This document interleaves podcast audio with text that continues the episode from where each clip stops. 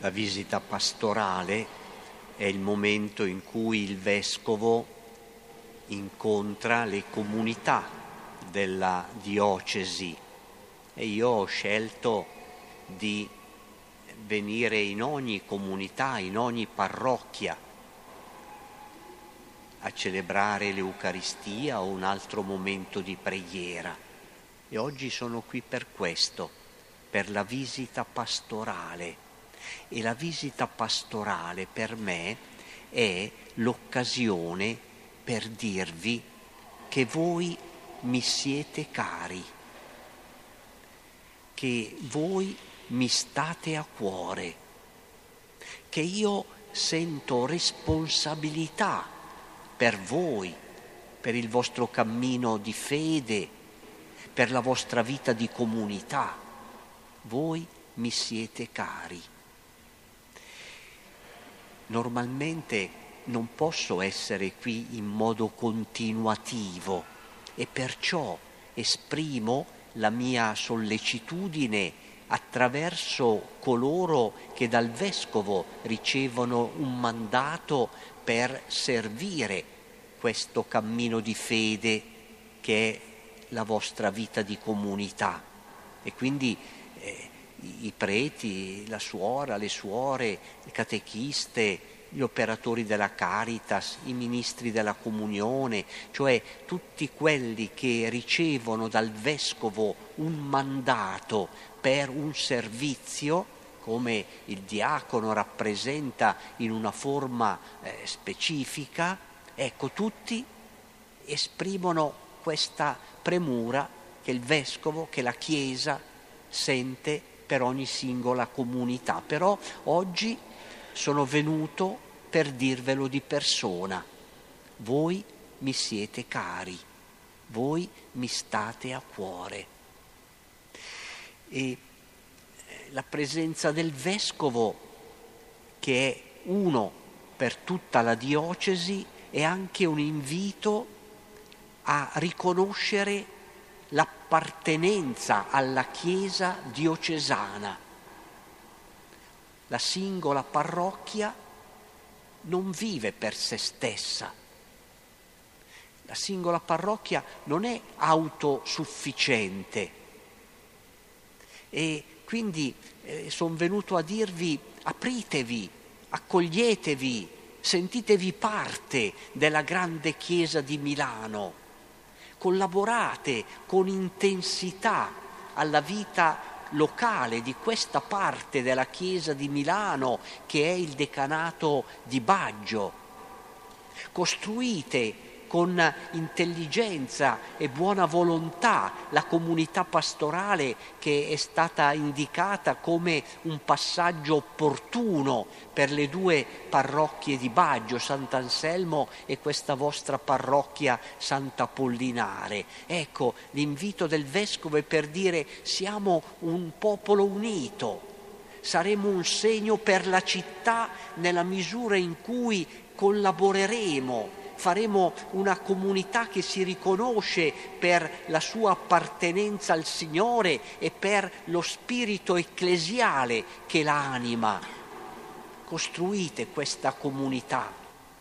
I propositi e le indicazioni che il Consiglio pastorale nelle sue quattro commissioni ha espresso indicano che ci sono dei passi da fare, che c'è un gruppo liturgico da costituire, che ci sono attenzioni educative da affrontare con impegno e con urgenza. Ecco, tutti questi capitoli, quello dell'ascolto, quello della vigilanza, quello della celebrazione, quello dell'educazione, eh, hanno da guadagnare nel lavorare insieme, nell'unire le forze Perciò ecco cosa sono venuto a dirvi, sentite con gratitudine di appartenere alla Chiesa di Milano e di collaborare in questo territorio con la parrocchia di Sant'Anselmo e con il decanato, sentite la fierezza di far parte della Chiesa di Milano, accogliete volentieri le indicazioni che la diocesi offre per i diversi aspetti della vita pastorale, date il vostro contributo contributo alla vita della comunità diocesana, partecipate agli eventi che la diocesi organizza, come il, il giorno dell'incontro dei Cresimandi a San Siro, il prossimo 26 di marzo, come appunto sanno già i Cresimandi. Ecco, questo sentirsi parte della Chiesa unita, della Chiesa libera, della Chiesa che affronta con gioia le sfide della missione. Ecco, sono venuto a dirvi che mi siete cari e sono venuto a dirvi che è importante coltivare questa collaborazione intensa per essere l'unica santa Chiesa di Dio. Inoltre sono venuto ad ascoltare con voi la parola del Signore, che è la parola di cui abbiamo bisogno per orientare il nostro cammino, per essere convocati nell'unica Chiesa di Dio, per sentirci eh, amati e accompagnati. E cosa dice oggi la parola che è stata proclamata? Forse risponde a queste domande. Che cosa merita un uomo che dichiara agli uomini che non sono destinati alla morte ma alla vita? Che cosa succede quando uno indica la via della vita che vince la morte? Ecco cosa succede sarà preso a sassate, sarà condannato a morte se osa mettere in discussione la signoria della morte. Che cos'è che merita un uomo se annuncia che c'è una chiamata alla libertà? Che cosa succede se viene indicata la via della libertà nella parola che viene da Dio? Ecco cosa succede. Sarà preso a sassate, sarà condannato a morte se osa affermare che l'arbitrio e il capriccio che inducono al peccato rendono schiavi, mentre lui si proclama custode di cammini di libertà. Che cosa merita un uomo se annuncia la possibilità di conoscere la verità di Dio, il modo di entrare in comunione con Dio come Padre e di portare così a compimento le promesse fatte al padre Abramo. Che cosa sarà di quest'uomo? Sarà preso a sassate, sarà condannato a morte, è un bestemmiatore, è un indemoniato l'ostilità di questi giudei nei confronti di Gesù è una ostilità che non può sopportare il nucleo fondamentale, il centro del messaggio di Gesù.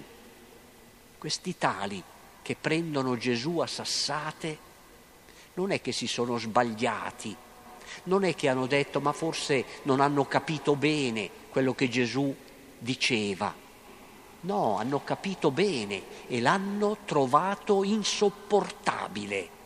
Si è messo a morte, ha bestemmiato, diranno durante il processo, prima della passione e morte. E dunque questa pagina del Vangelo mette in evidenza alcuni punti fondamentali dell'insegnamento di Gesù e dobbiamo domandarci se per noi sono fondamentali. Ecco cosa vorrei chiedere oggi a Gesù. Indicaci le cose essenziali su cui dobbiamo costruire il nostro cammino e dare eh, compattezza alla nostra comunità e alle nostre iniziative pastorali. Gesù, ecco l'essenziale, Gesù parla della vita. non come di una filosofia, ma come il dono che sperimentano quelli che osservano la sua parola. Gesù si rivela come colui che dà la vita, colui che è la vita. Di questo noi siamo testimoni. Mi sembra che questo annuncio di una vita che vince la morte trova un contesto che lo contraddice.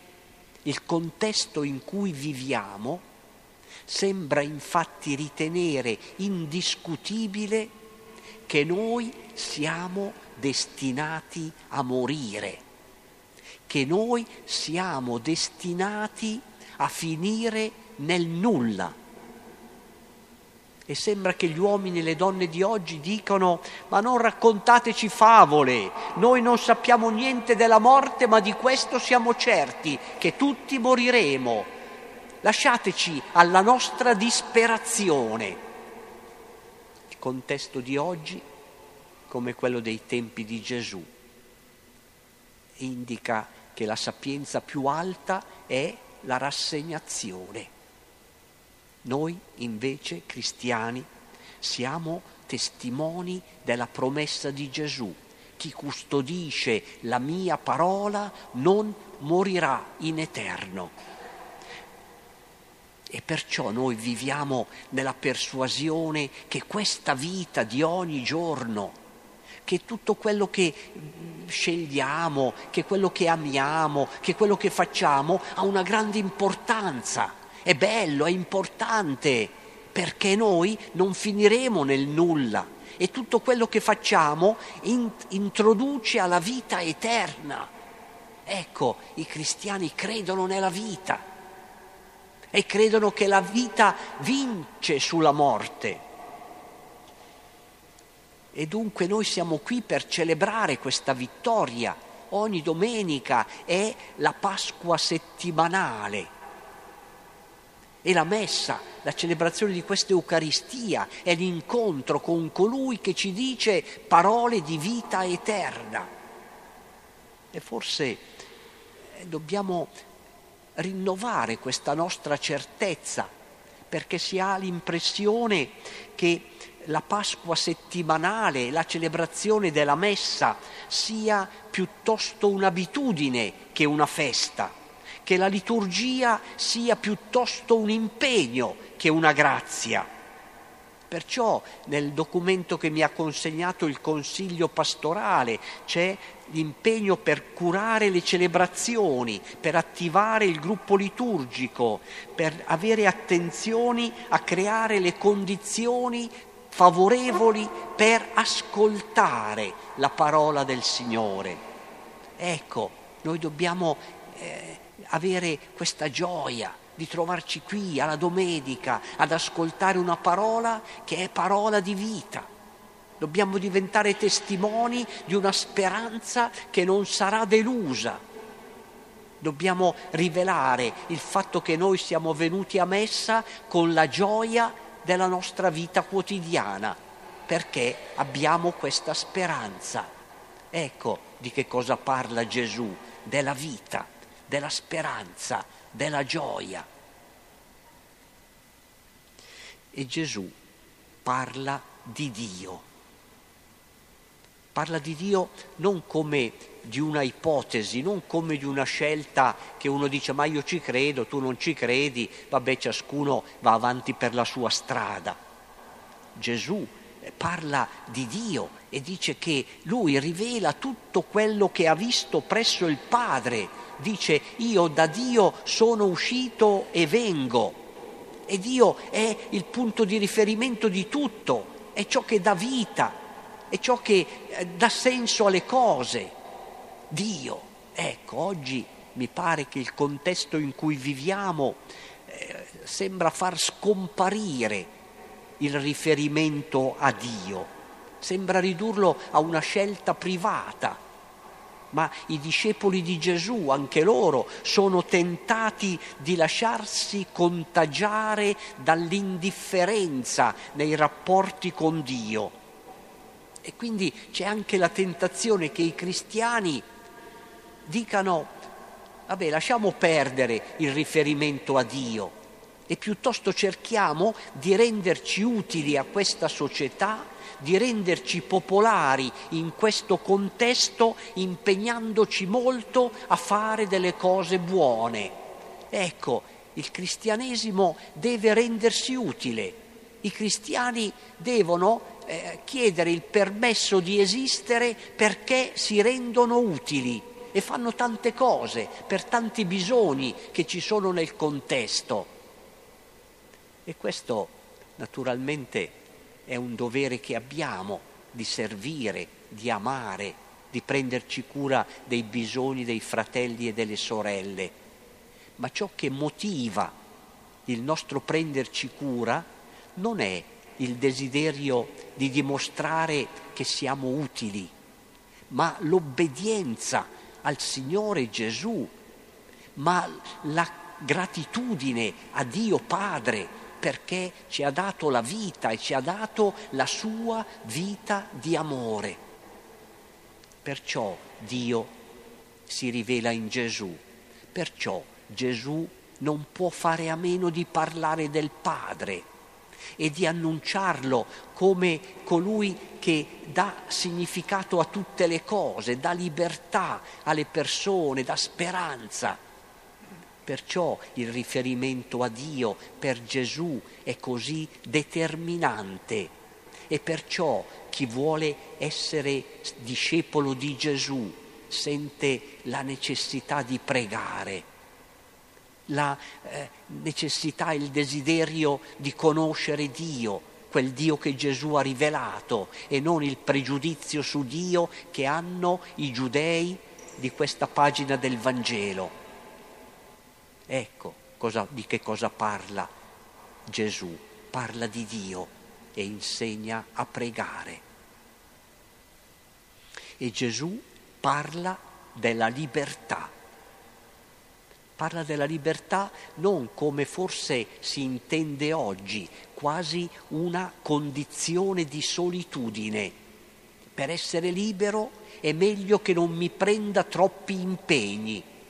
Per essere libero è meglio che non stabilisca legami definitivi di amore, di servizio, di consacrazione. Ecco il pregiudizio che la libertà significhi è meglio che io, voglia, che io possa fare quello che voglio.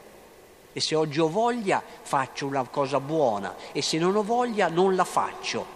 Ecco, questa libertà capricciosa che sembra il modo contemporaneo di intendere l'essere liberi. Invece i discepoli di Gesù accolgono con gratitudine la rivelazione che Gesù offre se osserverete la mia parola diventerete liberi, cioè la libertà come frutto di una liberazione che ci libera dal peccato per renderci disponibili a compiere l'opera di Dio. La, la, libertà cristiana che Gesù annuncia è dunque una vocazione ci è rivolta una parola e noi diciamo sì, eccomi, amen. Accolgo la tua parola, realizzo la mia vocazione, in questo modo io sono libero. Se liberamente, sapientemente rispondo di sì al Signore che mi chiama. Ecco di che cosa parla Gesù, della libertà. Perciò noi raccogliamo queste tre parole che Gesù oggi ci dice perché illuminano il nostro cammino di oggi e sempre. Tre parole. Gesù parla della vita e dunque la speranza e la gioia. Gesù parla di Dio e dunque la preghiera. Gesù parla della libertà e dunque della vocazione. Tre parole che io vorrei consegnare a voi come indicazioni per il cammino. La gioia, la preghiera la vocazione.